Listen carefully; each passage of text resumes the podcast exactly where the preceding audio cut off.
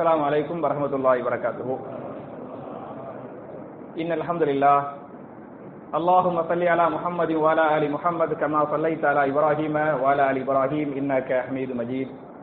اللهم بارك على محمد وعلى آل محمد كما باركت على إبراهيم وعلى آل إبراهيم إنك حميد مجيد. أعوذ بالله من الشيطان الرجيم. بسم الله الرحمن الرحيم. إنا أنزلناه في ليلة القدر وما أدراك ما ليلة القدر. ليلة القدر خير من ألف شهر تنزل الملائكة والروح فيها بإذن ربهم من كل أمر سلام هي حتى مطلع الفجر قال رسول الله صلى الله عليه وسلم اللهم إنك عفو تحب العفو فاعف عني رواه الترمذي கணியத்திற்குரிய சகோதர சகோதரிகளே அல்ஹம்துலில்லா புனிதமான ரமலான் மாதத்துல அழகான கராத்தை ஏறக்குறைய ரெண்டு மணி நேரம் நம்ம தொழுதோம் இல்லையா? பத்து மணிக்கு தொழுகை ஆரம்பிச்சு பன்னெண்டு மணிக்கு தான் தொழுகை முடிஞ்சிச்சு. அழகான கராத்தை கேட்டு ரெண்டு மணி நேரம் முடிஞ்ச அளவுக்கு நிறைய சூறா ஓதி கொஞ்சம் ருக்குவாயும் பெருசா பண்ணி சுஜூதையும் பெருசா பண்ணி அந்த தராவிக தொழுகைங்கிற அந்த விவாதத்தை முடிச்சிட்டு மார்க்கத்துடைய சில செய்திகளை கேட்டு அதன் பிரகாரம் அமல் செய்வதற்காக நாம எல்லாம் இங்கே ஒண்ணு இருக்கிறோம் இப்படிப்பட்ட நல்ல சந்தர்ப்பத்தில் உயிர் எப்படி கைப்பற்றப்படும்? சரியா? நல்லவங்களா இருந்தா நல்லவங்களுடைய உயிரை வந்து மலக்குகள் எப்படி கைப்பற்றுவாங்க? அதே சமயத்தில் கெட்டவராக இருந்தால் அந்த கெட்டவர் பாவியுடைய உயிரை வந்து எப்படி மலக்குகள் கைப்பற்றுவாங்க? அதாவது மனுஷன் எப்படி மௌத்தா போறான்? புரியுதா? அதான் இன்றைய தலைப்பு. தலைப்புக்கு முன்னால ஒரு செய்தியை சொல்லிடுறேன். அல்லாவுடைய எல்லாமே அல்லாவுடைய சோதனை நம்முடைய ஈமானை நம்முடைய சபுரை அல்லாஹ் அப்பப்ப வந்து செய்வான் சோதிப்பான். மாஷா அல்லா தபாராக்கெல்லாம் இருபது நாள் அழகா ஏசி ஓடிடுச்சு இல்லையா? அழகா நம்ம எல்லாம் தொழுதோம் கரெக்டா அல்லாவுடைய சோதனையை பாருங்க. இருபத்தி ஒண்ணுல தான் கூட்டம் ஜாஸ்தியா வருவாங்க. அவ என்னைக்கு கூட்டம் ஜாஸ்தியா வர்றாங்களோ அன்னைக்கு அல்லாஹ் ஏசிக்கு வந்து ஒரு பிரச்சனையை உருவாக்கி விட்டு இவங்களுடைய ஈமான் வந்து எப்படி இருக்குது? இவங்களுடைய சபுர் வந்து எப்படி இருக்குது? அப்படின்னு சொல்லிவிட்டு இந்த ஏசி உடைய பிரச்சனை நம்முடைய ஈமான் நம்முடைய சபுருக்கு வைத்த ஒரு சோதனை என்பதை நீங்கள் புரிந்து கொள்ள வேண்டும். ஏன் என்று சொன்னால் சோதிக்கப்படாமல் சொர்க்கம் இல்லை கண்டிப்பாக அல்லாஹ் என்ன செய்வான்? சோதிப்பான். சஹாபாக்களை மக்கத்து சஹாபாக்களையும் சோதித்தான். மதீனாவிற்கு போய்விட்ட பிறகும் சஹாபாக்களை மதீனாவில சோதித்தான். உதாரணமாக மக்கத்துல எப்படிலாம் அல்லாஹ் சோதிக்கலாம் அப்படின்னு சொன்னா மேராஜ் நடக்குது பத்திகளா ரசூலுல்லாஹி செல்லம் மேராஜுக்கு போனாங்கல்ல. அந்த மேராஜ் சம்பவமே என்ன? சஹாபாக்களுக்கு வைத்த ஒரு சோதனை. எவ்வளவு பேர் இதை நம்புறாங்க எவ்வளவு பேர் மறுக்கிறாங்க என்று அல்லாஹ் மேராஜின் மூலமாக மக்கத்து சஹாபாக்களை சோதிக்கிறான். மதினத்து சஹாபாக்களை எப்படி அல்லாஹ் சோதிக்கிறான் அப்படின்னு சொன்னா ரசூல்லா ஹிஜரத்து பண்ணி மதீனாவுக்கு வந்துட்டாங்க. மதீனாவுக்கு வந்த உடனே மக்காவுடைய கடைசி வருஷம் ரசூல்லா தொழுதாங்க. அந்த மேராஜில தான் தொழுகை கடமையாக்கப்பட்டுச்சு.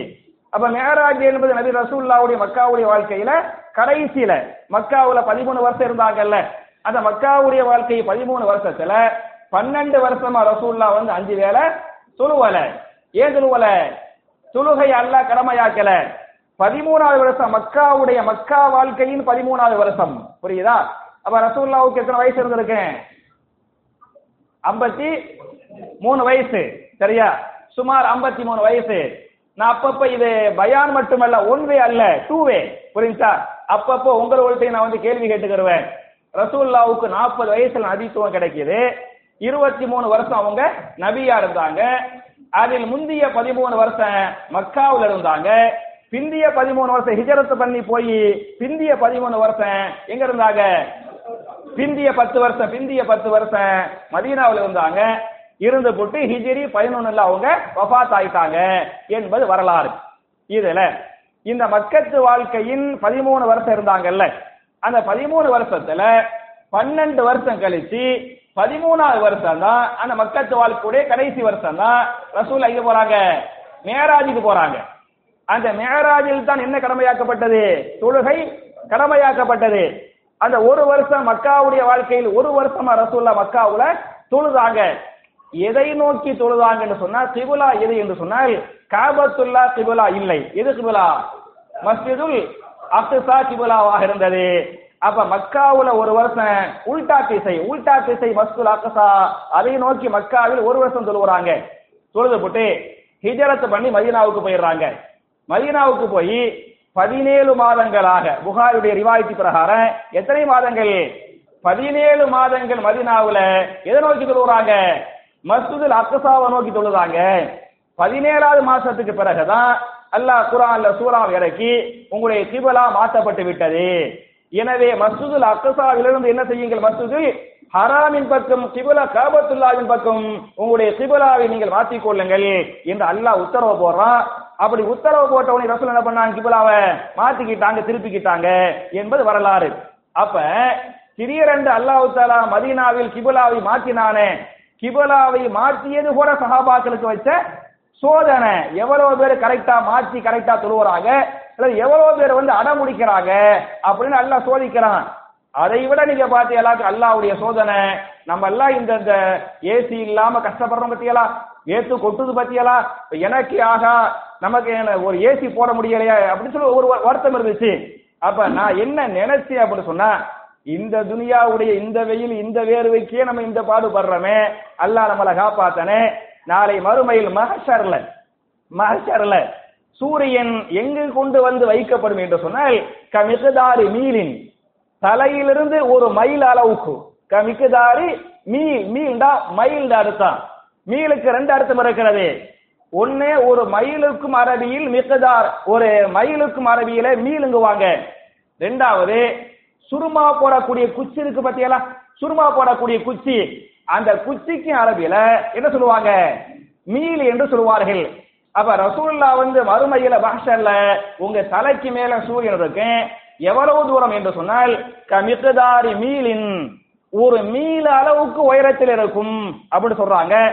அந்த அறிவிக்கக்கூடிய அந்த அவர் சொல்றாரு அந்த அறிவிப்பாடு சொல்றாரு ரசூல்லா மீல் என்று சொன்னது ஒரு மயிலை குறிக்குமா? அல்லது ஒரு ஜான குச்சி இருக்கு பாத்தீங்களா? ஒரு ஜான குச்சியை குறிக்குமான்னு எங்களுக்கு தெரியல. அப்படின்னு அந்த இமாம் பதிவு பண்றாரு அப்படின்னு சொன்னா அப்ப சூரியன் கோடான கோடி மயிலுக்கு மேலே இருக்கிறது.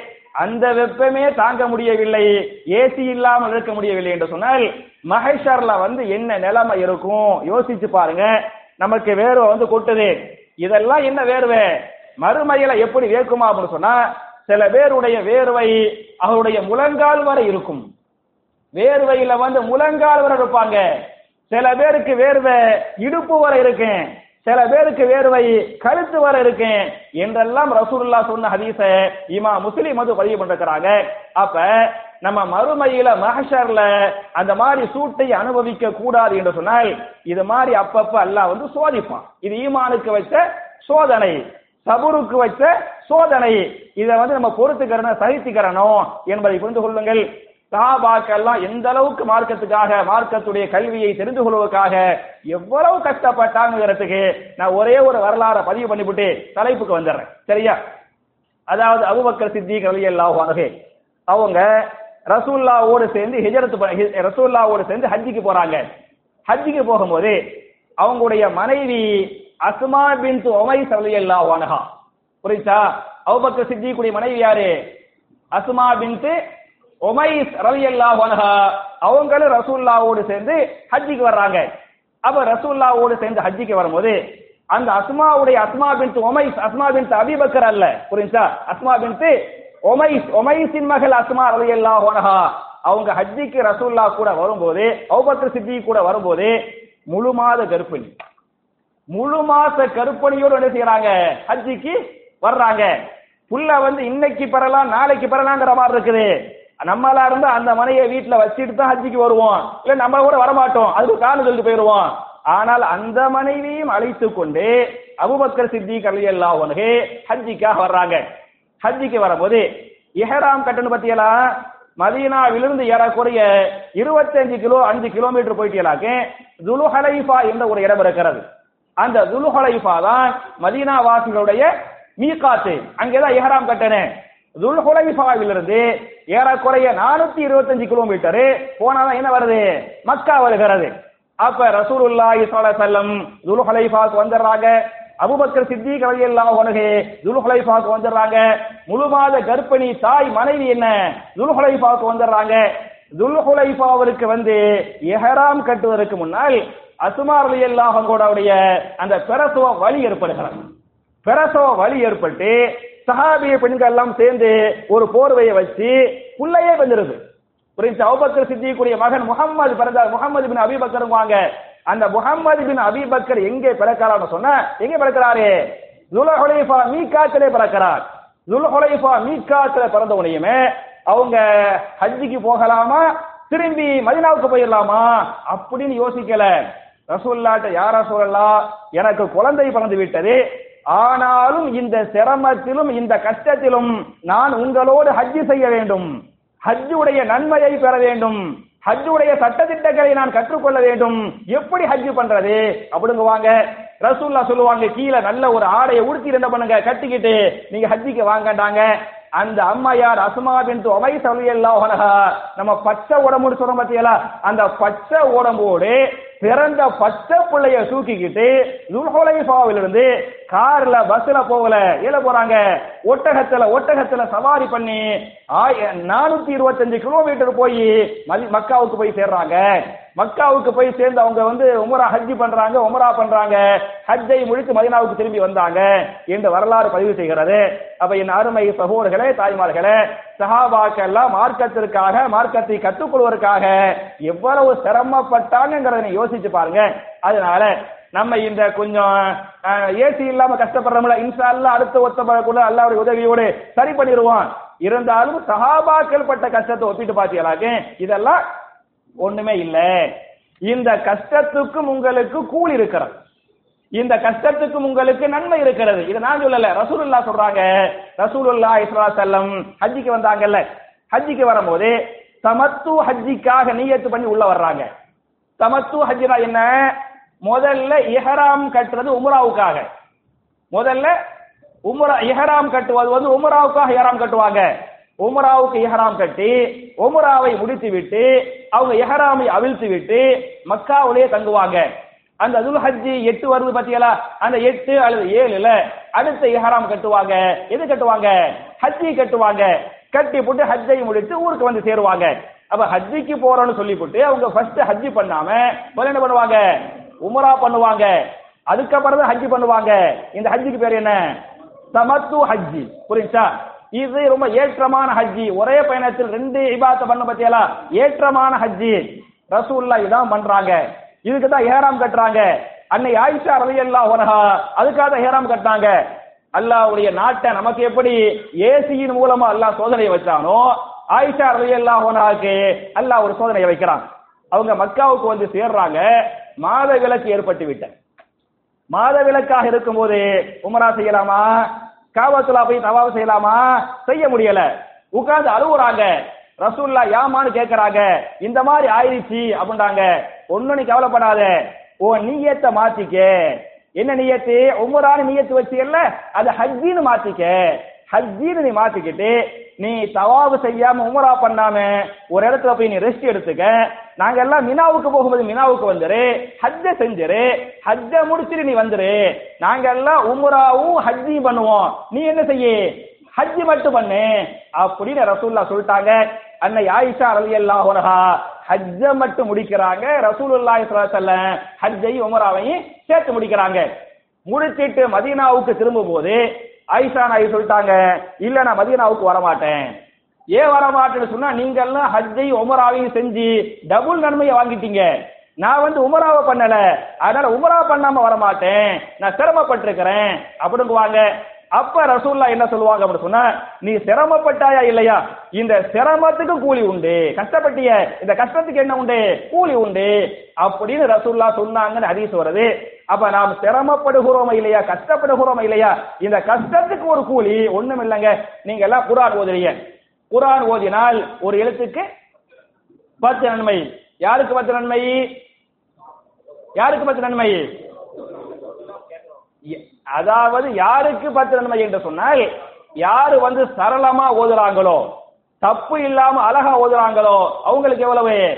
பத்து நன்மை. சில பேருக்கு இருபது நன்மை எல்லாம் கொடுப்பான். யாருக்கு? யாரு திக்கி திக்கி ஓதுறாங்களோ யாரு திணறி ஓதுறாங்களோ அவங்களுக்கு எவ்வளவு?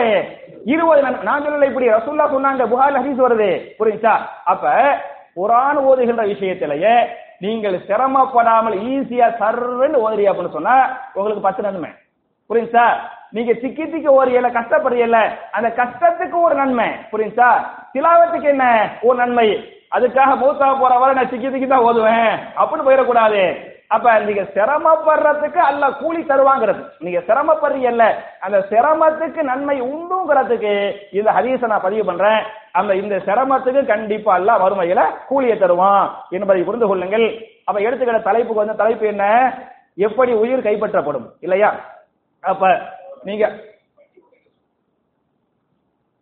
வண்டி வந்து டிஎன் நாற்பத்தி அஞ்சு ஏ ஆர் ஐம்பத்தி ஏழு எண்பத்தி எட்டு. ஒரு வண்டி. டிஎன் நாற்பத்தி அஞ்சு பிஇ எண்பத்தி மூணு தொண்ணூத்தி ஏழு. இந்த ரெண்டு வண்டியும் கொஞ்சம் எடுத்து போடுங்க. ஹையர் மறுபடியும் பேப்பர் வர வேண்டாம் வந்தா தர வேண்டாம். சரியா? ஹையர் அப்ப எப்படி வந்து உயிர் வந்து கைப்பற்றப்படும்? புரியுதா? இது வந்து தலைப்பு. நீங்க பாத்தீங்களாக்க குரான்ல மௌத்த பத்தி நிறைய இடங்கள் எல்லாம் சொல்லி காட்டான் மௌத்த பத்தி எத்தனை இடங்கள்ல அல்லாஹ் சொல்றோம் அப்படின்னு சொன்னா ஐம்பத்தி ஓர் இடங்களில். மௌத்தை பற்றி ஐம்பத்தி ஓர் இடங்களில் மௌத்தை பற்றி மௌத்தை நீங்கள் எண்ணி பாருங்கள். மௌத்தை நீங்கள் ஞாபகப்படுத்திக் கொள்ளுங்கள் என்று சொல்லி என்னப்பா? மௌத்த பத்தி ஐம்பத்தி ஒரு இடங்கள்ல வந்து அல்லாஹ் சொல்லி காட்டுறான் என்பதை நீங்க புரிஞ்சுக்கிறங்க. ஐம்பத்தி ஒரு இடத்தை நான் சொல்றதுக்கு எனக்கு நேரம் இருக்காது. ஒன்னிரண்டு ஆயத்துகளை மௌத்து சம்பந்தப்பட்ட ஒன்னிரண்டு ஆயத்துகளை நான் சொல்ல வேண்டும் என்று சொன்னால் மூணாவது சூரா ஆல இம்ரான். அதுல நூத்தி எண்பத்தி அஞ்சாவது ஆயத்துல உங்கள் எல்லோருக்கும் தெரிஞ்ச ஆயத்தை தான் குல்லு நப்சின் ராயிகத்துல் மவுத் இல்லையா? எல்லாருக்குமே ஆயத்தும் தெரியும் அர்த்தமும் தெரியும். ஒன்னு ரெண்டாவது நாலாவது சூரா சூரத்து நிசாவுல எழுபத்தி எட்டாவது ஆயத்தில் அல்லாஹ் பேசுகிறான் ஐனமா தகூனு இதுரிக்குமுல் மௌத்து வலவு குந்தும் ஃபீ புரூஜி முஷையதா நீங்கள் வலுவான கோட்டைக்குள் இருந்தாலும் உங்களை மரணம் அடைந்தே தீரும். பெரிய ஒரு மாளிகை கட்டி பெரிய ஒரு கோட்டையில போய் உட்கார்ந்துகிட்டு இருந்தாலே அதையும் தாண்டி உங்களுக்கு மௌத்து வந்தே தீரும் என்று அல்லாஹ் பேசுகிறான். அப்ப மௌத்திலிருந்து நம்ம யாரும் என்ன செய்ய முடியாது? தப்பிக்கவே முடியாது என்பதை நீங்கள் புரிந்து கொள்ள வேண்டும். இந்த மௌத்து யார் மூலமா வரும்? யார் உயிரை கைப்பற்றுவாங்கன்னு சொன்னா உயிரை கைப்பற்றக்கூடிய மலக்குக்கு பேரு மலக்குள் மவுத். மலக்குள் மவுத் என்பது உயிரை கைப்பற்றக்கூடிய மலக்குக்கு பேரு என்பதை நீங்கள் புரிந்து கொள்ள வேண்டும். இதையும் நானாக சொல்லவில்லை திருமறை கூறான்ல சூரத்து சஜதா. இன்னைக்கு ஓனார்ல இன்னைக்கு ஓனார்ல சூரத்து சஜதா என்று சொல்லக்கூடிய முப்பத்தி இரண்டாவது அத்தியாயத்தின் பதினோராவது வசனத்தில் அல்லாஹ் பேசுகிறான் உல் எத்தவஃபாக்கும் மலக்குல் மௌத்தில்லதி ஊக்கிலபிக்கும் தும்ம இலா ரப்பிக்கும் துர்ஜഊன் போல் நபியே நீங்கள் சொல்லுங்கள். எதவப்பாக்கும் உங்களை மௌத்தாக்குகிறார் உங்களுடைய உயிரை கைப்பற்றுகிறார். யார் என்று சொன்னால் மலக்குல் மவுத் யார் கைப்பற்றுறது? மலக்குல் மவுத் வந்து கைப்பற்றுறாரு. உக்கிலவிக்கும் உங்களுக்கென்று நியமிக்கப்பட்ட மலக்குல் மவுத் புரியுதா? அதாவது ஒரு மலக்கு எல்லாருடைய உயிரையும் கைப்பற்ற மாட்டாரு. நம்ம என்ன நினைச்சுக்கிட்டு இருக்கிறோம் இஸ்ராயில் ஒரு மலக்கு இருக்கிறாரு. அந்த மலக்கு தான் என்ன செய்வாரு? எல்லாருடைய ரூஹையும் கைப்பற்றுறாரு அப்படின்னு நம்ம தப்பா நினைச்சுக்கிட்டு இருக்கிறோம். அப்படி கிடையாது. அல்லாஹ் சொல்றான் ஒவ்வொரு ஆளுக்கும் ஒரு மலக்குள் மௌத்த சாட்டியிருப்பான் அந்த மலக்குள் மௌத்து அலி அக்பருக்கு ஒரு மலக்குள் மௌத்து கபீருக்கு ஒரு மலக்குள் மௌத்து ஹாதிக்கு ஒரு மலக்குள் மௌத்து. அல்லாஹ் ஒவ்வொரு மனுஷனையும் படைக்கும் போது ஒவ்வொரு ஆளுக்கும் ஒரு மலக்குள் மௌத்தை வச்சிருப்பான். உக்கில் அபிக்கும் உங்களுக்கு என்று நியமிக்கப்பட்டிருக்கிறாரே அந்த மலக்குள் மூத்தி உங்களுடைய உயிரை கைப்பற்றுவார் என்று இந்த வசனம் பேசுகிறது. என்பது மாத்திரமல்லாமல் இன்னொரு வசனத்தில் சூரத்து ஜுமர் என்று சொல்லக்கூடிய முப்பத்தி ஒன்பதாவது அத்தியாயத்தின் நாற்பத்தி இரண்டாவது வசனத்தில் அல்லாஹ் பேசுகிறான் அல்லாஹு யதவஃபல் அன்ஃபஸஹீன மௌத்திஹா வல்லதி லம் தமுத் ஃபீ மனாமிஹா ஃபயும்சிக் அல்லதி கலா அலைஹல் மௌத்த வயுர்சிலுல் உஹரா இலா அஜலி முசம்மா. இன்னபி ஆயாத்தில் கௌமி எத்ததக்கரூன் அல்லாஹு எத்தவப்பல் அன்புச ஹீன மௌத்தியா அல்லாஹ் தான் மலக்குள் மௌத்தின் மூலமாக உங்களுடைய உயிரை கைப்பற்றுகிறான். சில பேர் தூங்கிக்கிட்டு இருப்பாங்க. சில பேர் தூங்கி கொண்டே இருக்கும் போது யாருடைய உயிரை தூக்கத்தில் கைப்பற்ற வேண்டும் என்று அல்லாஹ் நாடினானோ அவங்களுக்கு எல்லாம் என்ன செய்வான்?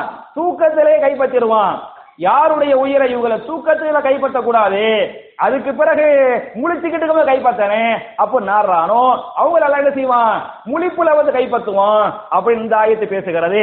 அதனால தான் ரசூலுல்லா இஸ்வல தூங்குறதுக்கு முன்னால ஒரு துவா ஓதுவாங்க. தூங்குறதுக்கு முன்னால ஒரு துவா ஓதுனாங்க ஓத சொன்னாங்க என்ற இந்த ஹதீஸை இமா புகாரி ஆறாயிரத்தி முன்னூத்தி இருபதாவது ஹதீஸாக ஆறாயிரத்தி முன்னூத்தி இருபதாவது ஹதீஸாக இந்த ஹதீஸ் வந்து புகாரியில் பதிவு செய்யப்பட்டிருக்கிறது. தூங்குறதுக்கு முன்னால நம்ம ஒரு துவா ஓதும் என்ன துவா? அல்லாஹ் அல்லாஹும் விஸ்மிக்கு அமோத்து வாஹையா தெரியும். புரியுதா?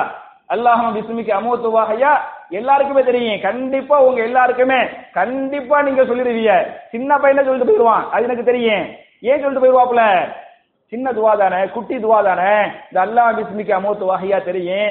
அது மாதிரி பள்ளிக்குள்ள வரும்போது என்ன துவா தானே அல்லாஹு மஃப்தஹலி அபுவாப ரஹமத்திக்க தெரியும். வெளியே போகும்போது குஃபுரானக்க தெரியும். அத வெளியே போகும்போது அல்லாஹும இன்னி அசாலுக்க மின் பகுலிக்க தெரியும். இந்த சின்ன சின்ன துவாக்கள் எல்லாம் கண்டிப்பாக உங்களுக்கு தெரியும். எது தெரியாது உங்களுக்கு? பெரிய துவா.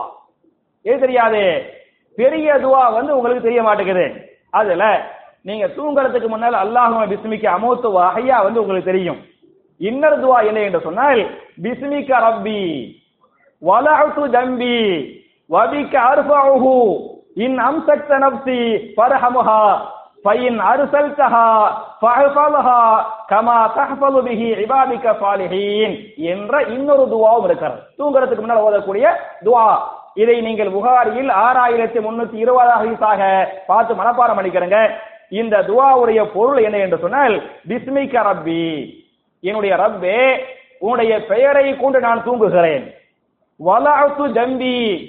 உன்னுடைய பெயரை கொண்டு நான் படுக்கிறேன். சரியா? தூங்குறதுக்கு அல்லாஹ்வுடைய உதவி வேணும். அல்லாஹ்வுடைய நாட்டம் இல்லாம என்ன வராது? தூக்க வராது. வலாசு ஜம்பி படுக்கிறமே. படுக்கிறதுக்கு அல்லாவுடைய ஆரோக்கியம் வேணும். அல்லாஹ் ஆரோக்கியம் தான் படுக்க முடியும். வலாசு ஜம்பி உன்னுடைய உதவியை கொண்டு நான் படுக்கிறேன். வபிக்கு அருஃபஹு உன்னுடைய உதவியை கொண்டு நான் இன்ஷால் என்ன செய்வேன்? உயிரோடு நான் எந்திரிப்பேன். புரியுதா? இன் அம்சக்த நப்சி பரஹமஹா அல்லாஹவே என்னை தூக்கத்திலேயே கைப்பற்றி விட்டால் தூக்கத்திலேயே என்னை மௌத்தாக்கி விட்டால் ஃபரஹம்ஹா. இவனுடைய ஆத்மாவிற்கு என்ன செய்வாயாக? அருள் புரிவாயாக. வயின் அருசல் தஹா தூக்கத்தில் கைப்பற்றாமல் மறுபடியும் ஆத்மாவை நீ எனக்கு இந்த உலகத்திற்கு அனுப்பிவிட்டால் என்னுடைய உயிரை நீ பாதுகாப்பாயாக. எப்படி பாதுகாப்பாயாக? கமா தஹபலு பிஹி இபாதிக்க சாலிஹீன். உன்னுடைய சாலிஹான அடியாறுகளை எப்படி பாதுகாக்கிறாயோ சாலிகான அடியாறுகளின் உயிர்களை எப்படி பாதுகாக்கிறாயோ அது மாதிரி என்ன செய்வாயாக? என் உயிரை பாதுகாப்பாயாக. அப்படிங்கிற இந்த துவாவை ரசூலுல்லாஹி செல்லம் அலைஹி வஸல்லம் ஓதிப்புட்டு தூங்குறாங்க என்ற ஹதீஸ் பேசுகிறது. அப்ப மௌத்து வந்து எப்பவும் வரலாம். தூக்கத்துல கூட மௌத்து வந்துடலாங்கிறதுக்கு இந்த ஹதீஸ் வந்து அழகான ஆதாரம். இதை நம்ம புரிஞ்சுக்கிட்டு எப்படி வந்து உயிர் கைப்பற்றப்படும் அப்படின்னு சொன்னா நல்லவராக இருந்தால் நல்லவருடைய உயிர் ஒரு வகையா கைப்பற்றப்படும். கெட்டவராக இருந்தா இன்னொரு முறையில கைப்பற்றப்படும் என்று குரானுக்கு சுண்ணா பேசுகிறது. நல்லவராக இருந்தால் அவருடைய உயிரை கைப்பற்றக்கூடிய மலக்குள் மௌத்து அவர் பக்கத்துல வருவார். அவர் மட்டும் வராம அவரோடு சேர்ந்த ஏனைய மலக்குகளும் வருவார்களாம். ஒரு மலக்கு மட்டும் வர மாட்டாங்க அந்த மலக்குள் மௌத்து வருவாரு. அவரோடு சேர்ந்த ஏனைய மலக்குகளும் என்ன செய்வாங்க? வருவாங்க. மலக்குள் மௌத்து என்ன செய்வாங்களா அப்படின்னு சொன்னா கையில வந்து ஒரு சொர்க்கத்து துணியை கையில வைத்துக் கொண்டு ஒரு சொர்க்கத்து நறுமணத்தை கையிலே வைத்துக் கொண்டு வருவார்கள். அப்படி வருகிற போது நம்முடைய கண் பார்வைக்கு எட்டிய தூரத்திலே ஏனைய மலக்குகள் உட்கார்ந்து கொள்வார்கள். புரிஞ்சா? சில பேர் மௌத்தா போறதுக்கு முன்னால ஏதோ அந்த இவங்க வந்துட்டாங்க. அவங்க கண்ணில் தெரியுறாங்க. அப்படிலாம் சொல்றாங்கல்ல? அதெல்லாம் நேசம். புரியுதா அவங்க கண்ணுக்கு தெரியும். அவங்க கண்ணுக்கு தெரியும். அப்ப மலக்குள் மௌத்து அவங்களோடு மற்ற மலக்குகளும் வருவாங்க. மற்ற மலக்குமார்கள் கண் பார்வைக்கு எட்டிய தூரத்திலே உட்கார்ந்து கொள்வார்கள். உட்கார்ந்து கொண்ட பிறகு அவருக்கென்று அந்த மலக்குள் மௌத்து இருப்பார்ல உயிரை வாங்கக்கூடிய மலக்குள் மௌத்து அவர் மட்டும் பக்கத்தில் வருவார். அவர் மட்டும் பக்கத்துல வந்து அந்த நல்ல ஆத்மாட்ட சொல்லுவாராம் நல்ல ஆத்மாவே உனக்காக அல்லாஹ்வுடைய மன்னிப்பு காத்து கொண்டிருக்கிறது. உனக்காக அல்லாவுடைய சொர்க்கம் காத்து கொண்டிருக்கிறது. எனவே வந்துவிடு என்று கூப்பிடுவார். அப்படி கூப்பிட்ட உனையுமே அந்த நல்ல மௌத்து எந்த சிரமமும் இல்லாம கூப்பிட்டவனே அப்படி ஓடி போயிடும். புரிஞ்சா சிரமமே இருக்காதான் சிரமமும் இல்லாத கூப்பிட்ட உனையும் அந்த வழக்கு கையில அது போயிடும். இத சொல்லிப்புட்டு ரசூல்லா சொல்றாங்க அது எப்படி போகும் அப்படின்னு சொன்னா ஒரு பாத்திரத்தில் நீங்கள் தண்ணீரை வைத்துக் கொண்டு அந்த பாத்திரத்தை சரித்தால் எப்படி ஈஸியா தண்ணி வெளியே கொட்டுமோ அது மாதிரி மலக்கல் மௌத்து கூப்பிட்ட உடனேயுமே உடம்புல உயிர் என்ன செய்யும்? ஈஸியா வெளியே வந்துடும் ஈஸியா வெளியே வந்த உடனேயுமே அந்த மலக்குள் மௌத்து கையில சொர்க்கத்து துணி வச்சிருந்தாங்கல்ல சொர்க்கத்து நறுமணம் வச்சிருந்தாங்கல்ல அதுல வச்சு அந்த உயிரை அப்படி வச்சுக்கிட்டு மேல மேல போவாங்க. முதல் வானத்துக்கு போவாங்க ரெண்டாவது வானத்துக்கு போவாங்க கடைசி ஏழாவது வானத்துக்கு போவாங்க. ஏழாவது வானத்துல போய் அல்லாட்ட காட்டி யாழ்லா அல்லாஹ் இந்த நல்ல மனிதனை நீ உயிரை கைப்பற்ற சொன்னாயா இல்லையா? உன்னுடைய கட்டளைக்கு கட்டுப்பட்டு இதோ இந்த நல்லவருடைய உயிரை கொண்டு வந்து விட்டேன் என்று அந்த மலக்குள் மௌத்து அல்லாஹ்விடத்திலே சொல்வார் அல்லாட்ட சொன்ன உடனேயுமே அல்லாஹ் சொல்லுவானா இவன் நல்ல மனிதன். எனவே சொர்க்கவாசி சொர்க்க எனவே என்ன செய்ய சொன்னால் மேல வானத்துல ஏழு வானத்துக்கு மேல இல்லையின் என்ற ஒரு பதிவேடு இருக்கிறான். இல்லை என்று சொல்லிட்டு ஒரு பதிவேடு. எல்லாம் குரான். நீங்க சூரத்தில் முத்தஃபீபீன படிச்சு பார்த்தேன் இல்லியின் சிஜியின் குரான் வரக்கூடிய வார்த்தைகள். இல்லியின் என்று சொல்லக்கூடிய ஒரு பதிவேடு. அந்த பதிவேடு எங்க இருக்குது? ஏழு வானத்துக்கு மேல இருக்குது. ஏழு வானத்துக்கு மேல அந்த இல்லியின் பதிவேடு இருக்குது. புரிஞ்சா? அந்த அந்த பதிவேட்டுல அல்லாஹ் சொல்லுவானா இவர் நல்லவர் என்ற காரணத்தால் இவரை இல்லியினிலே பதிவு செய்து விடு என்று அல்லாஹ் சொல்லுவான் மலக்குகள் இல்லையில பதிவு செஞ்சிருவாங்க. செஞ்சிட்ட பிறகு அல்லாஹ் சொல்லுவானா இவரை வந்து கபூர்ல உயிர் ஊட்டி இழுப்பி விசாரிக்க வேண்டியிருக்கிறது. அதை பதிவு பண்ணி விட்டு திருப்பி உசுர என்ன செஞ்சிரு? கபூர்ல ஊதி விட்டுரு என்று மலக்குகளுக்கு அல்லாஹ் சொல்லுவான். அந்த மலக்கு என்ன செய்வாங்களா? கபூர்ல வந்து ஊதி விட்டுருவாங்க. கபூர்ல இல்லையில பதிவு பதிவு செய்யப்பட்டேன் இல்லையினில் பதிவு செய்யப்பட்டு விட்டு மறுபடியும் ரூஹ எங்க வந்துறேன்? கபூருக்கு வந்துறேன். கபூருக்கு வந்த உடனேயுமே கபூர்ல ரெண்டு மலக்குகள் வருவாங்க. ஒரு மலக்கு பேர் முன்கர் இன்னொரு மலக்கு பேர் வந்து நக்கீர் முன்கர் நக்கீர் என்று சொல்லக்கூடிய ரெண்டு மலக்குகள் கபூருக்கு வருவாங்க. கவருக்கு வந்து மூணே மூணு கேள்வி தான் கேட்பாங்க. அந்த மூணு கேள்விக்கும் கண்டிப்பா உங்களுக்கு பதில் தெரியும். அந்த கபூரில் யாருக்கு தெரியும் என்று சொன்னால் யார் இரையச்சத்தோடு வாழ்ந்தாரோ அவருக்கு தான் கபூர் என்ன செய்ய முடியும்? பதில் சொல்லக்கூடிய அந்த ஆற்றலை வந்து அல்லாஹ் கொடுப்பான். மண் ரப்புக்க மண் நபியுக்க மா தீனுக்க அப்படின்னு கேள்வி கேட்பாங்க. மண் ரப்புக்க உங்களுடைய ரப்பு யார்? ரப்பி அல்லாஹ். புரியுதா? ரப்பி அல்லாஹ் என்று சொல்லுவார்கள். அது மாதிரி மண் நபியுக்க உங்க நபி யாருங்குவாங்க நபி முகமது சல்லல்லாஹு அலி செல்லம் பதில் சொல்லுவாங்க. மா தீனுக தீனி அலி இஸ்லாம் இது பதில் சொல்லுவார்கள். அப்படின்னு சொன்ன உடனே அல்லாஹ் அந்த மலக்குகளுக்கு உத்தரவு போடுவானா? இவர் நல்லவர் என்ற காரணத்தால் இவருக்காக சொர்க்கத்தின் ஒரு கதவை திறந்து வையுங்கள். சொர்க்கத்து காற்றை இவருடைய கபூரிலே வீச வையுங்கள். சொர்க்கத்துடைய காற்றை இவருக்கு நீங்கள் அனுபவிக்க வையுங்கள். கபூரை இவருக்காக நீங்கள் விசாலப்படுத்துங்கள் என்று மலக்குகளுக்கு அல்ல உத்தரவு போடுவான். மலக்குகள் சொர்க்கத்து வாசல திறந்து வைப்பாங்க. காத்திக்க வரேன். கபூருக்கு கபூருக்கு நமக்கு அல்ல அந்த பாக்கியத்தை தரணும். கபூருக்கு வந்து அந்த காத்து வரேன். அந்த கபூருக்கு அந்த காத்த சொர்க்கத்து காத்த பார்த்துட்டு சொர்க்கத்தை பார்க்கிற மாதிரி அவர் சந்தோஷமா இருப்பார். அவர் சந்தோஷமா இருக்கும்போது அப்ப அந்த மலக்குகள்கிட்ட ஒரு கோரிக்கை வைப்பாராம். எனக்கு ஒரே ஒரு பர்மிஷன் மட்டும் கொடுங்க. என்ன? நான் மறுபடியும் எங்க வீட்டுக்கு போய் இந்த நற்செய்தியை சொல்லிட்டு வந்துடுறேன். நான் நல்லவே சொர்க்கவாசி நான் கபூர்ல சந்தோஷமா இருக்கிறேன். எனக்காக நீங்க கவலைப்படாதீங்க அழுவாதீங்க அப்படிங்கிற நற்செய்தியை சொல்லிட்டு வந்துடுறேன். அனுமதி மட்டும் கொடுத்துருங்க என்று அவர் அனுமதி கேட்பார். அதுக்கு மலக்குகள் சொல்லுவாங்களா உங்களுக்கு அனுமதி இல்லை. நம் கனவுமத்தில் அரூஸ். நீங்கள் புது மாப்பிள்ளையை போன்று தூங்கி விடுங்கள் எதுவரை? ஹத்தா இபாதக் கல்லாஹிலா யோமில் கையாமா. கியாமத்தில் மறுமையில் அல்லாஹ் உங்களை உயிர் ஓட்டி எழுப்புவானே. அதுவரை நீங்கள் புதுமாப்பிள்ளையை போன்று தூங்குங்கள். அப்படின்னு அந்த மலைக்கு சொல்லுவாங்க. அவர் புது மாதிரி தூங்க போவாரு. அப்ப ஒரு அழகான மனிதன் அழகான தோற்றத்தில் அழகான ஆடையோடு அவர்கிட்ட வந்து நல்லவரே உனக்காக சொர்க்கம் காத்து கொண்டிருக்கிறது. எனவே புதுமாப்பிள்ளை மாதிரி தூங்கு என்று அவரும் சொல்லுவாரு. அப்ப இவர் கேட்பாரன் யாருப்பா? என்று கேட்பாரு அதுக்கு அவர் அந்த அழகானவர் சொல்லுவாரா? நான் தான் நீ உலகத்தில் செய்த சாலிகான அமல்கள். உன்னுடைய தொழுகை உன்னுடைய நோம்பு உன்னுடைய ஜக்காத்து உன்னுடைய ஹஜ்ஜி நான் தாபா என்று அவர் சொல்லுவாரு சொல்லிட்டு அவர் போயிருவாரு. இவர் என்ன செய்வாரு? புது மாப்பிள்ள மாதிரி நல்லவர் வந்து சொர்க்கத்தை பார்த்த நிலையில சொர்க்கத்துடைய காற்றை அனுபவித்த நிலையில புதுமாப்பிள்ளையை போன்று கபூரிலே தூங்கி கொண்டிருப்பார். இது நல்லவருடைய நிலைமை. அதே சமயத்தில் நவது பில்லாஹினஹா ஒருவன் கெட்டவனாக இருந்தால் அவருடைய வழக்கில் மௌத்து இருப்பாங்கல்ல அவரும் ஏனைய மலக்குகளும் சேர்ந்து அதே மாதிரி வருவாங்க. வரும்போது மற்ற மலக்குகள் எல்லாம் கண்ணு கட்டிய தூரத்துல உட்கார்ந்துக்கிடுவாங்க அவருடைய மலக்குள் மூத்துப்பட்டு என்ன செய்வாரு? பக்கத்துல வருவாரு. பக்கத்துல வந்து கெட்டவனே பாவியே உனக்காக நரகம் காத்து கொண்டிருக்கிறது. எனவே வந்து விடு என்று அவர் கூப்பிடுவார். அப்படின்னு கூப்பிட்ட உடனேயுமே நல்லவருடைய உயிர் வந்து வேகமா ஓடி வந்துச்சு பத்தியலா? கெட்டவருடைய உயிர் ஓடி வராது. ஓடி ஓடி போய் ஒளிந்து கொள்ளும். எப்படியாவது தப்பித்துக் கொள்ள முடியுமா? அப்ப தெரிஞ்சு போயிரும். நம்ம செஞ்ச தப்பு என்ன? பாவம் என்ன? அநியாயம் என்ன? அக்கிரமம் என்ன? என்பதை அப்போது தெரிந்து கொள்ளும். தெரிஞ்சுக்கிட்டு தப்பிக்க முடியுமா? என்று முயற்சிக்கும். அப்படி முயற்சிக்கிற போது மலக்குகள் என்ன செய்வார்கள் என்று சொன்னால் அவனை அந்த சக்கராத்திலே அடிப்பார்கள். மலக்குள் மூத்த சக்கராத் நவது மலக்குள் மூத்த சக்கராத்தில் என்ன பண்ணுவாங்க? அவனை அடிப்பாங்க. அவனை அடிப்பாங்கன்னு நான் சொல்லல. அல்லாஹு ரபுல் ஆலமீன் திருமறை குரானில சூரா முஹம்மது என்று சொல்லக்கூடிய நாற்பத்தி ஏழாவது அத்தியாயத்தின் இருபத்தி ஏழாவது வசனத்தில் பேசுகிறான் கைஃப அது எப்படி இருக்கும் என்று நீங்கள் யோசித்து பாருங்கள். எது எப்படி இருக்கும்? இதா தவஃபத்துஹுமுல் மலாயிகத்து மலக்குமார்கள் உங்களுடைய உயிரை கைப்பற்றுகிற போது எவரி என்ன செய்வார்கள்? அடிப்பார்கள். லாராபா எதிரிபு லாராபட்ட அடித்தான். எதிரிபு அடிப்பார். எதிரிபூன மலக்குமார்கள் அடிப்பார்கள்.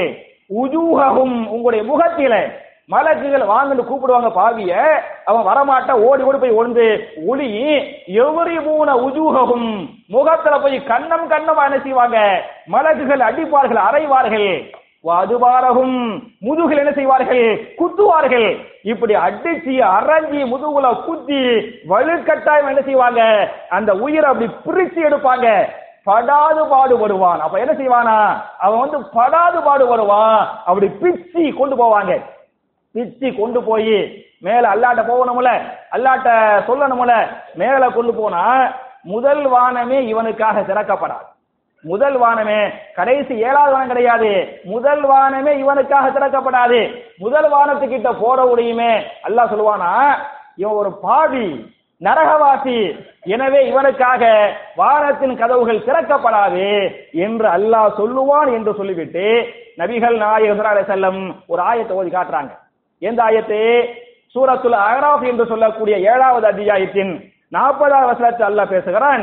இன்னல்லதீன கர்தபூதி ஆயாத்தினா வஸ்தக்பரு அனஹா லா துஃபத்தஹு அபுவாபு சமாய் வலா يدخلون الجنة حتى يلج الجمل في சம்மில் ஹயாத் وكذلك نجزي المجرمين إن الذين كذبوا بآياتنا எவன் இந்த உலகத்திலே என்னுடைய வசனங்களை பொய்ப்பித்தானோ வஸ்தக்பரு அனஹா உலகத்திலே பெருமை அடித்தானோ ஆணவமாக வாழ்ந்தானோ லா பத்தகுலகும் லஹும் அவனுக்காக வானத்தின் கதவுகள் திறக்கப்படாது. வலா எதுகுழுவுனல் ஜன்னத்தை. அவனால் எங்கே நுழைய முடியாது? ஜன்னத்தில் சொர்க்கத்தில் நுழைய முடியாது. எதுவரை என்று சொன்னால் ஹத்தா எளிதல் ஜமுலு ஃபி சம்மில் ஹயாத். ஊசி உடைய காதில் ஒட்டகம் நுழையும் வரை. ஊசிக்கு சின்னோர் ஓட்டை இருக்கு பத்தியல நூல் கொடுப்போமே. ஊசி உடைய சின்னோர் அந்த ஓட்டையில ஒட்டகம் நுழையுமா? சின்னோர் ஓட்டையில நூலே நுழையாது.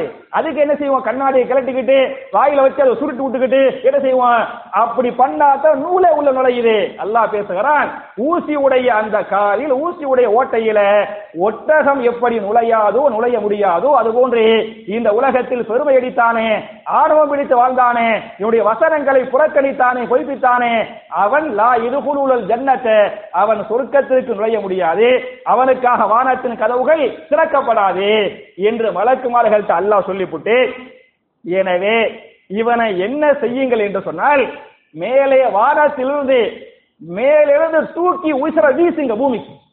புரிஞ்சா? மேல போயிருச்சு. மேல போன அந்த உசுர என்ன செய்யுங்க? பூமிக்கு தூக்கி வீசுங்க என்று மலக்குகளுக்கு வந்து அல்ல உத்தரவு போட்டுருவான். மலக்குகளுக்கு உத்தரவு போட்ட உடனேயுமே வானம் வரை போன உயிர் வானத்தின் கதவுகள் திறக்கப்படாது என்ற காரணத்தால அந்த கெட்ட உயிர் என்ன செய்யப்படும்? தூக்கி பூமிக்கு வந்து வீசப்படும். அல்லாஹ் சொல்லுவான் பூமியில வீசி சித்தீன். பூமியுடைய அடித்தளத்தில் ஒரு ஒரு பதிவேடு இருக்குதாம். புரிஞ்சா? வானத்துக்கு மேல வந்து இல்லையே யாருடைய பதிவேடு? நல்லவருடைய பதிவேடு. பூமியுடைய கீழே வந்து சிஜின் இருக்குது. யாருடைய பதிவேடு? கெட்டவருடைய பதிவேடு. இவன் பாவி என்ற காரணத்தால் இவனை சித்தினிலே பதிவு செய்யுங்கள் என்று அல்லாஹ் சொல்வான் அப்படி சொன்ன உனையுமே மலக்குகள் மேல வர கொண்டு போன உசுர என்ன செய்வாங்க? தூக்கி மேலேந்து கீழே பூமிக்கு வீசுவாங்க. புரியுதா? மேல கொண்டு போன சும்மாவே வலுக்கட்டமா அரைஞ்சி கண்ணத்துல அர- அரைஞ்சி அரைஞ்சி முதுகுல குத்தி நிருபந்தப்படுத்தி பிச்சு கொண்டு போனாங்கல்ல. அந்த சக்கராத்து அந்த வேதனையே தாங்க முடியாமல் அந்த உயிரை துடித்து கொண்டிருக்கும். அந்த உயிரை மேல கொண்டு போயிட்டு கீழே வீசுவாங்க. கீழே தூக்கி வீசுவாங்கன்னு ரசூல்லா சொல்லிவிட்டு ஒரு ஆயத்தை ஓதி காட்டுறாங்க சூரத்துல் ஹஜ்ஜி என்று சொல்லக்கூடிய இருபத்தி ரெண்டாவது அத்தியாயத்தின் முப்பத்தி ஒன்னாவது வசனத்தில் அந்த ஆயத்தை அல்லாஹ் பதிவு செய்கிறான் ومن يشرك بالله فكأنما خر من السماء فتخطفه الطير أو تهوي به الريح في مكان صحيح எவன் இந்த உலகத்திலே ஷிருக்கு செய்தானோ குஃபுரு பண்ணினானோ பாவம் செய்தானோ அவனுடைய உயிர் மேலிருந்து கீழே வீசப்படும் அன்னமா ஹர்ர மினஸ்தமாயி எப்படி மேல் நோக்கி பறக்கக்கூடிய பறவை திடீரென்று செத்து விட்டால் அப்படியே கீழே வந்து விழுவுமோ? அதை விட சூறாவளி காட்டில் ஒரு பறவை பறக்கிறது. சூறாவளி காட்டில் பறக்கக்கூடிய பறவை மேலேயே செத்து விட்டது மேலே செத்து விட்ட பறவை எப்படி சின்ன பின்னமாக்கப்பட்டு இந்த பூமிக்கு வந்து சேருமோ அது மாதிரி மேல் வரை வானம் வரை வந்து போன அந்த உயிர் பூமிக்கு வந்து சேரும் போது சேஃபா வந்து சேராது. எப்படி வந்து சேரேன்? சின்ன பின்னமாக்கப்பட்டு கபருக்கு வந்து சேரும். கபருக்கு வந்து சேர்ந்த உடனேயுமே அதே மாதிரி வழக்குகள் வந்து முன்கண் நக்கீர் வழக்குகள் வந்து அதே கேள்வி மன்றபுக்க மன்னபியுக்க மாதியனுக்க கேட்பாங்க. நல்லவர் வந்து அழகா பதில் சொல்லி போயிடுவார். கெட்டவரே ஹா ஹா அன மாதிரி. கேள்விக்கு என்ன பதிலே? ஹா ஹா அன மாதிரி.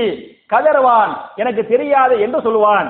அப்படி சொன்ன உடனேயுமே மலக்குகளுக்கு அல்லாஹ் சொல்லுவானா இவன் பாவி என்ற காரணத்தால் நரகத்தின் கதவை இவனுக்காக திறந்து வையுங்கள். நரகத்தின் அந்த கடும் அந்த வெயில் காற்று சூடு காற்று அதை என்ன செய்யுங்கள்? கபருக்கு அனுப்புங்கள் என்று சொல்வார்கள் அது அல்லாஹ் சொல்லுவான் மலக்குகள் அப்படி செய்வாங்க. அப்புறம் அல்லாஹ் சொல்லுவானா இவன் பாவி. எனவே இவனுக்காக கபூரை நீங்கள் நிறுக்குங்கள் கபர் என்ன பண்ணுங்க? நெருக்குங்க. எப்படி நெருக்க வேண்டும் என்று சொன்னால் ஒரு விழா எலும்பு இன்னொரு விழா எலும்போடு சேரும் அளவுக்கு. இங்க உள்ள விழா எலும்பு இங்க வரணும் இங்க வந்துடணும் ரெண்டு விழா எலும்புகளும் ஒன்றோடு ஒன்று சேரும் அளவுக்கு கபரை நெருக்குங்கள் என்று அல்லாஹ் உத்தரவிடுவான். வழக்கில் என்ன செய்வாங்க? அந்த மாதிரி கபரை நெருக்குவாங்க. அப்போது அவன் கடுமையா கஷ்டப்படுவான். அவன் கத்துவானா? அவனுடைய அந்த கபூராளி நரகவாசி கபூர்ல கத்துறான்ல. அந்த சத்தத்தை மனிதர்கள் ஜின்களை தவிர பாக்கி இல்ல உள்ள எல்லா உயிரினங்களும் அந்த சத்தத்தை கேட்கும். புரிஞ்சா ஆட்டை கேட்கும் மாட்டை கேட்கும் நாய்க்கு கேட்கும் எல்லாத்தையும் கேட்கும் மனுஷனுக்கு கேட்காது. ஜின்னுக்கு கேட்காது. ரசூலா சொல்றாங்க ஏன் மனுஷனுக்கு கேட்காது என்று சொன்னால் ஒரு மனிதன் அந்த சட்டத்தை காதிலே கேட்டு விட்டால் அப்படியே மயங்கி விழுந்து அப்படி போத்தா போயிடுவான். புரிஞ்சா? கொஞ்ச கால மனுஷன் வாழணுமே. அதுக்காக என்னுடைய ரகபத்தின் மூலமாக மனுஷனுக்கு கேட்க விடாம ஆக்கிட்டோம். ஜின்னுக்கு கேட்க விடாம ஆக்கிட்டோம். மத்த எல்லாத்துக்கும் என்ன செய்யும்? அது கேட்கும் என்று ஹதீஸ் பேசுகிறது. அப்ப என் அருமை சகோதரர்களே தாய்மார்களே கெட்டவனுடைய உயிர் இந்த மாதிரி வரும். இந்த மாதிரி கபரை பார்ப்பான் நரகத்தை பார்ப்பான். அப்ப ஒரு அசிங்கமான ஒரு மனுஷன் வந்து நீ நரகவாசின்னு சொல்லுவான். நீ யாருன்னு கேட்பான்? அதுக்கு அவன் என்ன சொல்லுவானா? உலகத்தில் செஞ்ச பாவம் அநியாய அக்கிரமம் சரியா? என்று அவன் சொல்லுவான் என்று ஹதீஸ் பேசுகிறது. அப்ப என் அருமை சகோதரர்களே கூடிய உயிர் வந்து ஈஸியா கைப்பற்றப்படுகிறது. கெட்டவனா இருந்தா கஷ்டமா கைப்பற்றப்படுங்கிறதுக்கு இந்த ஆயத்துகள் அழகான ஆதாரம். என்பது மாத்திரமல்லாமல் கெட்டவனுக்கு கபூரிலேயே டெய்லி காலையிலையும் மாலையிலையும் எது காட்டப்படும்? நரகம் நரகம் காட்டப்படும். சரியா? டெய்லி காலையில மாலையில இதையும் நான் நானாக சொல்லவில்லை. திருமறை குரான்ல. சூரத்துல் மோமின் என்று சொல்லக்கூடிய நாற்பதாவது அத்தியாயத்தின் நாற்பத்தி ஆறாவது வசனத்தில் அல்லாஹ் பேசுகிறான் அன்னார் யோரலூன் அலைஹா உதுவும் வாஷியா. அந்நார் நார்னா என்ன?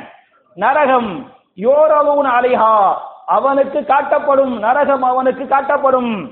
எப்போது என்று சொன்னால் உதுவும் வாஷியா காலையிலும் மாலையிலும். கெட்டவனுக்கு பாவிக்கு நரகத்தில கபூரில காலையிலும் மாலையிலும் நரகம் காட்டப்படும் என்று அல்லாஹ் பேசுகிறானே. அப்ப நரகம் கபூர் எப்படி இருக்கும்ங்கிறதுக்கு இந்த ஆயத்துகள் அழகான ஆதாரம். இன்னும் சொல்ல போனா கபூர்ல எப்படி தெரியுமா இருக்கும்? ஒரு ஹதீஸ் இருக்குது. அபூதாவில் இந்த ஹதீஸ இமாம் அபூதாவில் பதிவு பண்றாங்க. ஒரு பெரிய சஹாபி. எப்படி முஹாஜிர் சஹாபாக்கல்ல அபுபக்கர் சித்திக் ரலியல்லாஹு உலகே மிக முக்கியமான சஹாபியோ. அது மாதிரி அன்சாரி சஹாபாக்களுக்கு ஒரு முக்கியமான சஹாபி இருந்தார்ல. அன்சாரிகளின் தலைவரே சஅத் முஹாஜ் அலி ரலியல்லாஹு உலகே மிக முக்கியமான சஹாபி. அந்த சஅத் பின் சஹாபி வந்து மூத்தா போயிடுறாங்க. ரசூல்லா குளிப்பாட்டி கஃன் செஞ்சு ஜனாசா தொழுகையை முடிச்சுவிட்டு அவரை அடக்கம் பண்றாங்க. அவரை அடக்கம் பண்ண ரசூல்லா கபூர்ல வைக்கிறாங்க. கபூரில் வைத்து விட்டு சஹாபாக்கெல்லாம் கபூர்ல சுத்தி நிப்பாங்க கபூரில் வைத்த ரசூல்லா சொல்லுவாங்க சுபஹானல்லா அப்படிங்குவாங்க. சரியா? அந்த சஹாபியை கபூர்ல வச்ச உடனேயுமே பெரிய சஹாபி முக்கியமான சஹாபி கபூர்ல வச்ச உடனே ரசூல்லா சுபஹான் அல்லாண்டாங்க சஹாபாக்களுக்கு காரணம் தெரியல. சஹாபாக்கள சுபஹான் அல்லா அப்படிங்குவாங்க. கொஞ்ச நேரம் கழியும் அல்லாஹு அக்பர் அப்படிவாங்க ரசூல்லா சஹாபாக்கள அல்லாஹு அக்பர்னு சொன்னாங்க. சொல்லி புட்டு சஹாபாக்கள் கேட்டாங்க யார் ரசூலல்லா எதுக்கு நீங்க சொன்னீங்க? புரியுதா அப்படிங்குவாங்க அதுக்கு ரசூல்லா சொல்லுவாங்க இந்த சாயுத கபூர்ல வச்ச உனையுமே அப்படியே கபூர் அப்படி நெருங்கி வந்துச்சு. பெரிய சஹாபி கபூர் என்ன செஞ்சிச்சு? அப்படி நெருங்கி வந்துச்சு. கபூர் நெருங்கி வருவதை என்னுடைய கண்களுக்கு அல்லாஹ் காட்டினான். நான் அப்படியே பயந்து போயிட்டேன் மிரண்டு போயிட்டேன். மதினத்து மக்கள் எல்லாம் இஸ்லாத்துக்கு வர்றதுக்கு இவர் தான் காரணம். இவரை கபூர் நெருக்க போகிறதா என்று பயந்து நான் சுபஹானல்லா என்று சொன்னேன். அப்படி கபூர் நெருங்கியது நெருங்கி அவருடைய உடம்புல அந்த கபூர் பட்டுச்சு. அந்த மண் என்ன செஞ்சுச்சு? அந்த நெருக்கத்துடைய மண் வந்து உடம்புல பட்டுச்சு. உடம்புல பட்ட உனையுமே அப்படியே அவருக்காக கபூர் விசாலமானது. அப்படியே கபூர் நெருங்கினுச்சு பத்தியலா அந்த பயத்துல சுபஹான் அல்லான்னு சொன்னேன். அவருடைய உடம்புல பட்டவனையே கபூர் விசாலமானுச்சு அதுக்கு என்ன சொன்ன சந்தோஷத்துல அல்லாஹ் அக்பர்னு சொன்னேன்.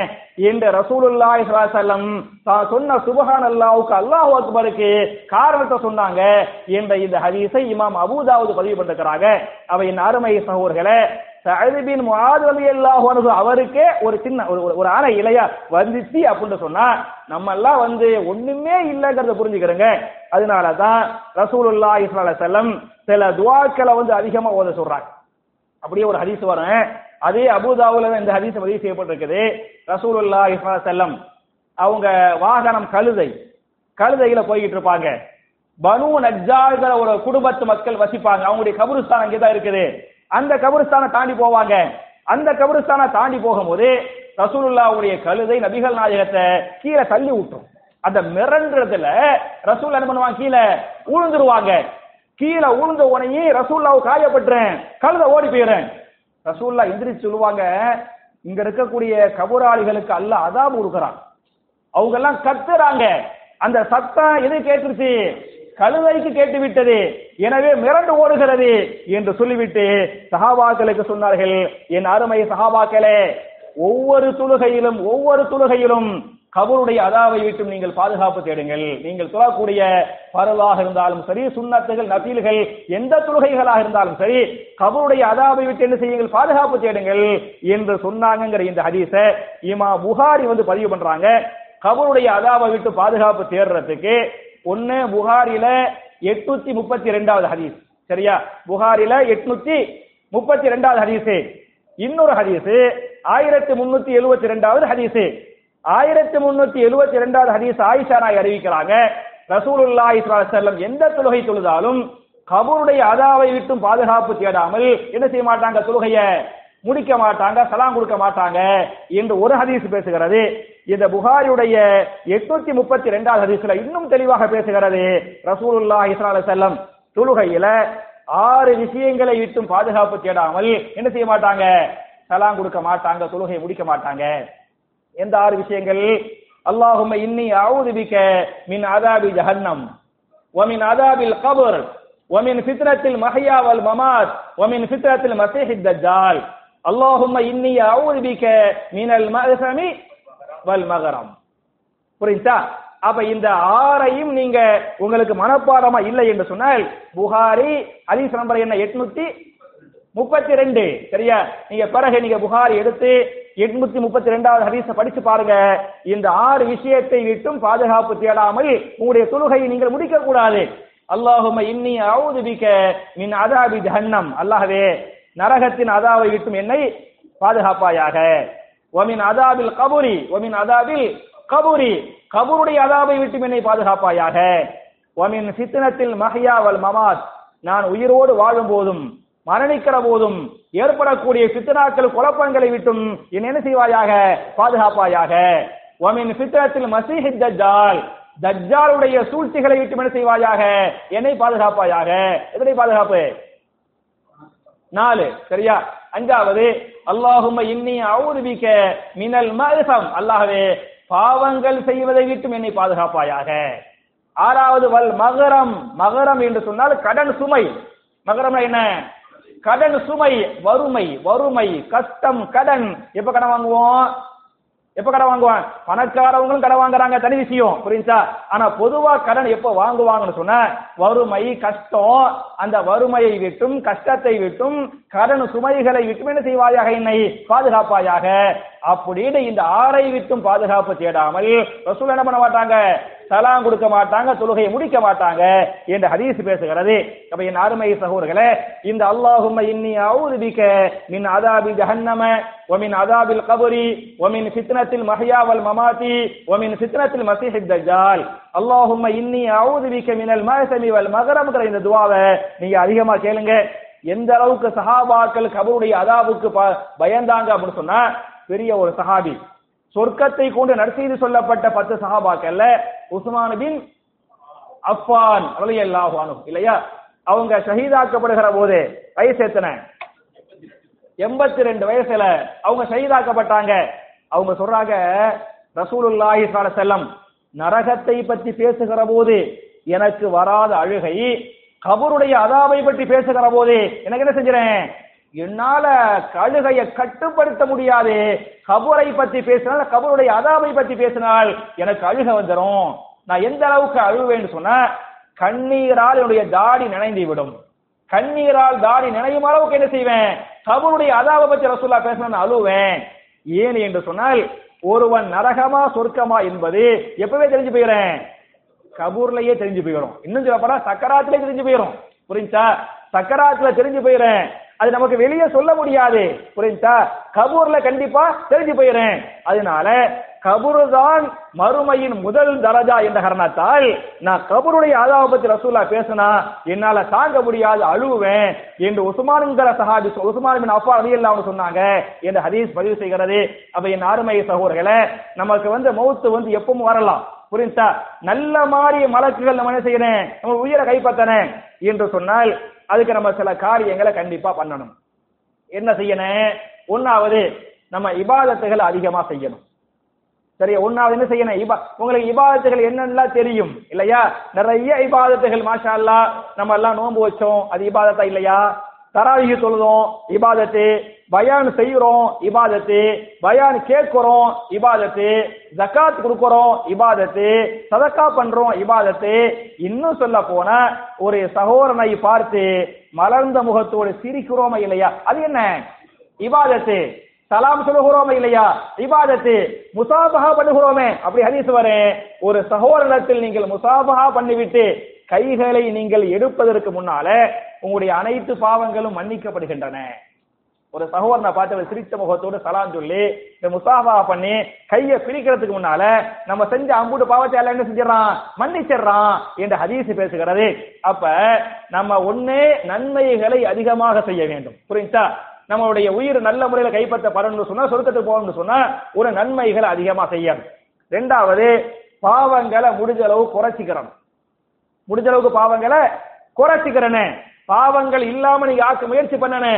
ஆனா மனுஷன் தானே பலவீனம் தானே அதை தாண்டி பாவம் செஞ்சிருவோம்ல அப்ப குறைச்சிக்கிறனே அதையும் தாண்டி சில பாவங்களை செய்து விட்டோம் என்று சொன்னால் உடனுக்குடன் சரியா? இன்னைக்கு செஞ்ச பாவத்துக்கு இன்னைக்கு என்ன செய்யணும் தௌபா செஞ்சிடணும். புரிஞ்சா? நம்ம செஞ்ச பாவத்துக்கு மலக்குகள் உடனே பாவத்தை எழுத மாட்டாங்க. புரிஞ்சா? இன்னைக்கு நீங்க சரியில்ல பாவம். அந்த பாவத்துக்கு உடனே பதிவு இல்லை. டைம் கொடுப்பாங்களா பதிவு செய்யாம டைம் கொடுப்பாங்களா எதுவரை டைம் கொடுப்பாங்களா அன்னைக்கு தூங்குற வரை. பகலில் செய்த பாவத்துக்கு அன்னைக்கு தூங்குற வர மலக்குகள் நேரம் கொடுப்பாங்க. இவன் தூங்கும் போது மன உறுத்தி சௌபா செஞ்சிடறானா? அப்படின்னு பாப்பாங்களாம் நாம் தூங்குறதுக்கு முன்னால யாழ்லா நான் என்னென்ன பாவங்களை தெரிந்தோ தெரியாமலோ செய்து விட்டேன் என்னை மன்னித்து விடுவாயாக. என்று தௌபா செய்துவிட்டால் அந்த பாவம் பதிவு செய்யாமலே இருந்து இருக்கும். புரிஞ்சா அந்த நைட்ல தௌபா செய்யாம மூத்தா போயிட்டு தௌபா செய்யாம தூங்கிட்டோம் அப்படின்றமாக்க என்னவாகிறேன் அந்த பாவம் பதிவு செய்யப்பட்டுரும் அப்படின்னு இருக்குது அப்ப ஒன்னும் நன்மைகளை அதிகமா செய்யணும். ரெண்டாவது பாவங்களை குறைச்சிக்கிறனே. மூணாவது என்ன செய்யணும் நிறைய தௌபா செய்யுங்க என்று சொல்லிவிட்டு தௌபாவை பற்றி ஒரு சில செய்திகளை மட்டும் சொல்லி நான் முடிக்க வேண்டும் என்று சொன்னால் நம்முடைய பாவங்களை அல்லாஹ் மன்னிக்க வேண்டும் என்று சொன்னால் தௌபாவுக்கு மூணு ஷருத்து இருக்குது.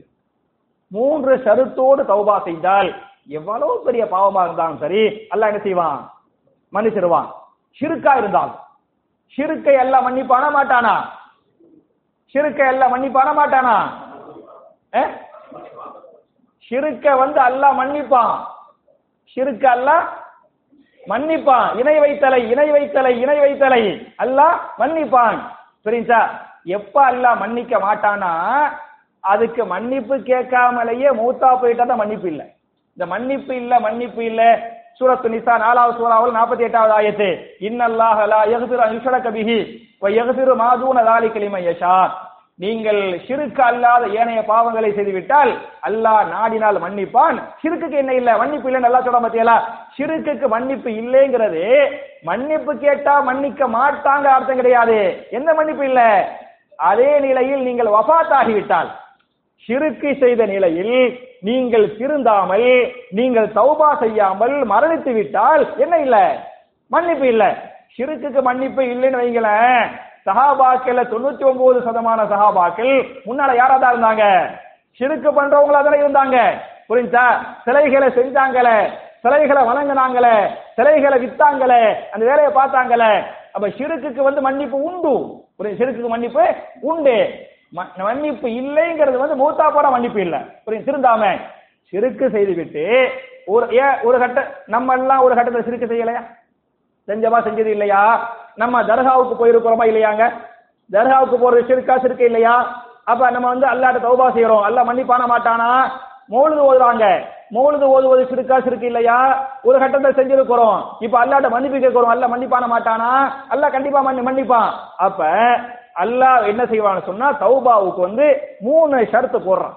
மூணு ஷருத்தை மையமாக வைத்து நீங்கள் தௌபா செய்தால் நீங்கள் செய்த சிறு கூழ்பட எல்லா பாவங்களும் மன்னிக்கப்படும். முதல் ஷருத்து என்ன என்று சொன்னால் செஞ்ச பாவத்தை நினைச்சு வருத்தப்படணும் வெக்கப்படணும் ஆஹா இந்த பாவத்தை செஞ்சுட்டோமே. அந்த மனசு உறுத்து பத்தியலா அது நல்லவங்களுக்கு தான் உறுத்தும். கெட்டவங்களுக்கு உறுத்தாது. நம்ம ஒரு பாவத்தை செஞ்சிட்டா நல்லவங்க இரையச்சம் உள்ளவங்க ஆகா இந்த பாவத்தை செஞ்சுட்டோமே அப்படின்னு உறுத்தேன் அந்த உறுத்தல் வரணும் வெட்கம் வரணும். சரியா? ஒண்ணும் ரெண்டாவது அல்லாட்ட கையேந்தி யா இந்த பாவத்தை மன்னிச்சிரு அல்லான்னு மன்னிப்பு கேட்கணும். உறுத்துனா மட்டும் பத்தாது. அல்ல என்ன செய்யணும்? மன்னிப்பு கேட்கணும். ரெண்டாவது ஷரத்து. மூணாவது ஷரத்து அதே பாவத்தை மறுபடியும் செய்யாமல் இருக்க வேண்டும். புரியுதா? பத்து வருஷமா குடிச்சாரு. அதுக்கு பிறகு உறுத்தல் வந்துச்சு. அந்த உறுத்தல் வந்ததுக்கு அப்புறம் யாரெல்லாம் இனிமே நான் குடிக்கவே மாட்டான்ல அல்லாட மன்னிப்பு கேட்டாரு. கேட்டுட்டு சாராய கடை பக்கத்தை போகவில்லை என்று சொன்னால் அவர் பண்ணியது தௌபா. அவருடைய பாவத்தை அல்ல என்ன செய்வான்? கண்டிப்பா மன்னிச்சிருவான். என்பதை நீங்கள் புரிந்து கொள்ளுங்கள். அப்ப என் அருமை சகோதரர்களை நம்ம இந்த மாதிரி நன்மைகளை அதிகமாக செய்து பாவங்களை குறைத்து கொண்டு செய்த பாவத்திற்கு அல்லாஹ் தௌபா அல்லாவிடத்திலே தௌபா செஞ்சால் கண்டிப்பா அல்லாஹ் பாவங்களை மன்னிப்பான். அப்படி பாவங்களை மன்னித்து விட்டால் மலக்குள் மலக்குள் மௌத்து வந்து உயிர் என்ன செய்வாங்க? ஈஸியா கைப்பற்றுவாங்க. கபூர்ல போய் புதுமாப்பிள மாதிரி என்ன செய்யலாம்? இன்சால நிம்மதியா தூங்கலாம். சொர்க்கத்தை பார்த்த நிலையில் சொர்க்கத்து காற்றை அனுபவித்த நிலையில கபூர்ல போய் தூங்கலாம். மறுமையில கேள்விகள் எல்லாம் என்ன செய்வான்? லேசாக்கிடுவான். இந்த மாதிரி சூடுலா பத்தியெல்லாம் இந்த மாதிரி சூடுலா இருக்காது. எல்லாம் என்ன செய்வான் உங்களுக்கு கருணை மூலமாக காப்பாத்துவான். அது மாதிரி ஒரு பாலம் இருக்கும். இதை மறுமையில ஒரு பாலம் இருக்குது. அந்த பாலத்துக்கு பேரு சிராத்துல் முஸ்தகீம் சொல்றாங்க. சிராத்துல் முஸ்தகீம்னு பேர் இல்லை. ஆனா என்ன இருக்குது? பாலம் இருக்கிறது. சரியா? நம்ம ஆளுக்கு ஒண்ணு சிராத்துல் முஸ்தகீம் பாலம்ங்குவாங்க. அதே சில பேர் அப்படி பாலமே இல்லைன்றவாங்க. சரியா? வச்சா மொட்டை அடித்தா என்ன?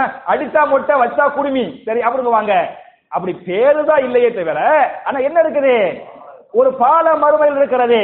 அந்த பாலம் எதுக்கு மேல போடப்பட்டிருக்கேன் நரகத்துக்கு மேல நரகத்துக்கு மேல ஒரு பாலம் போடப்பட்டிருக்கேன் அந்த பாலத்துக்கு நிறைய அந்த கொக்கி கொக்கியா இருக்கேன் இல்லையா? அந்த மாதிரி இருக்கேன் யார் யார் நல்லவங்களோ நன்மை செஞ்சாங்களோ அதுக்கு தகுந்த வேகத்தை என்ன செய்வாங்க?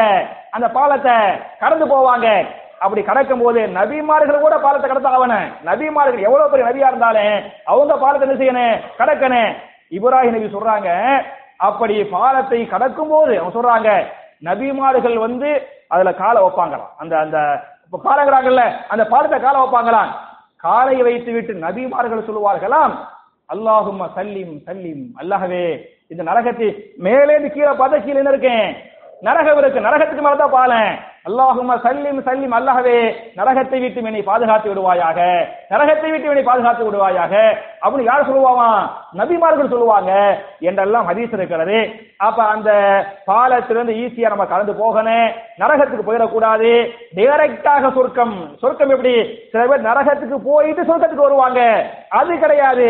டைரக்டாக அல்ல என்ன செய்யணும்? நமக்கு சொர்க்கத்தை தரணும் என்று சொன்னால் நன்மைகளை அதிகம் செய்யக்கூடிய மக்களாக பாவங்களை குறைத்துக் கொள்ளக்கூடிய மக்களாக செய்த பாவங்கள் எவ்வளவு பெரிய பாவங்களாக இருந்தாலும் சரி அல்லாஹ்விடத்துல தௌபா செய்யக்கூடிய அதை வருந்தி மன்னிப்பு கேட்டு மறுபடியும் செய்யாமல் இருக்கக்கூடிய எண்மக்களாக நாம் அனைவரையும் அல்லாஹ் ஆக்கி நம்முடைய ரூகை ஈஸியான முறையில அல்லாஹ் கைப்பற்ற வைத்து நாளை மறுமையில் நபிமார்களோடு ஜன்னத்தில் பிரதோசில நாம் அனைவரையும் அல்லாஹ் ஒன்று சேர்த்து வைப்பானாக என்ற துவாவோடு முடிக்கிறேன். ரப்பனா ஆத்தினா ஃபித்துனியா ஹசனத்தும் வஃபில் ஆஹிரத்தி ஹசனா வகீனா அதாபன்னார். வாஹிர தாவானா அலமதுல்லாஹ் ரபில் ஆலமீன்.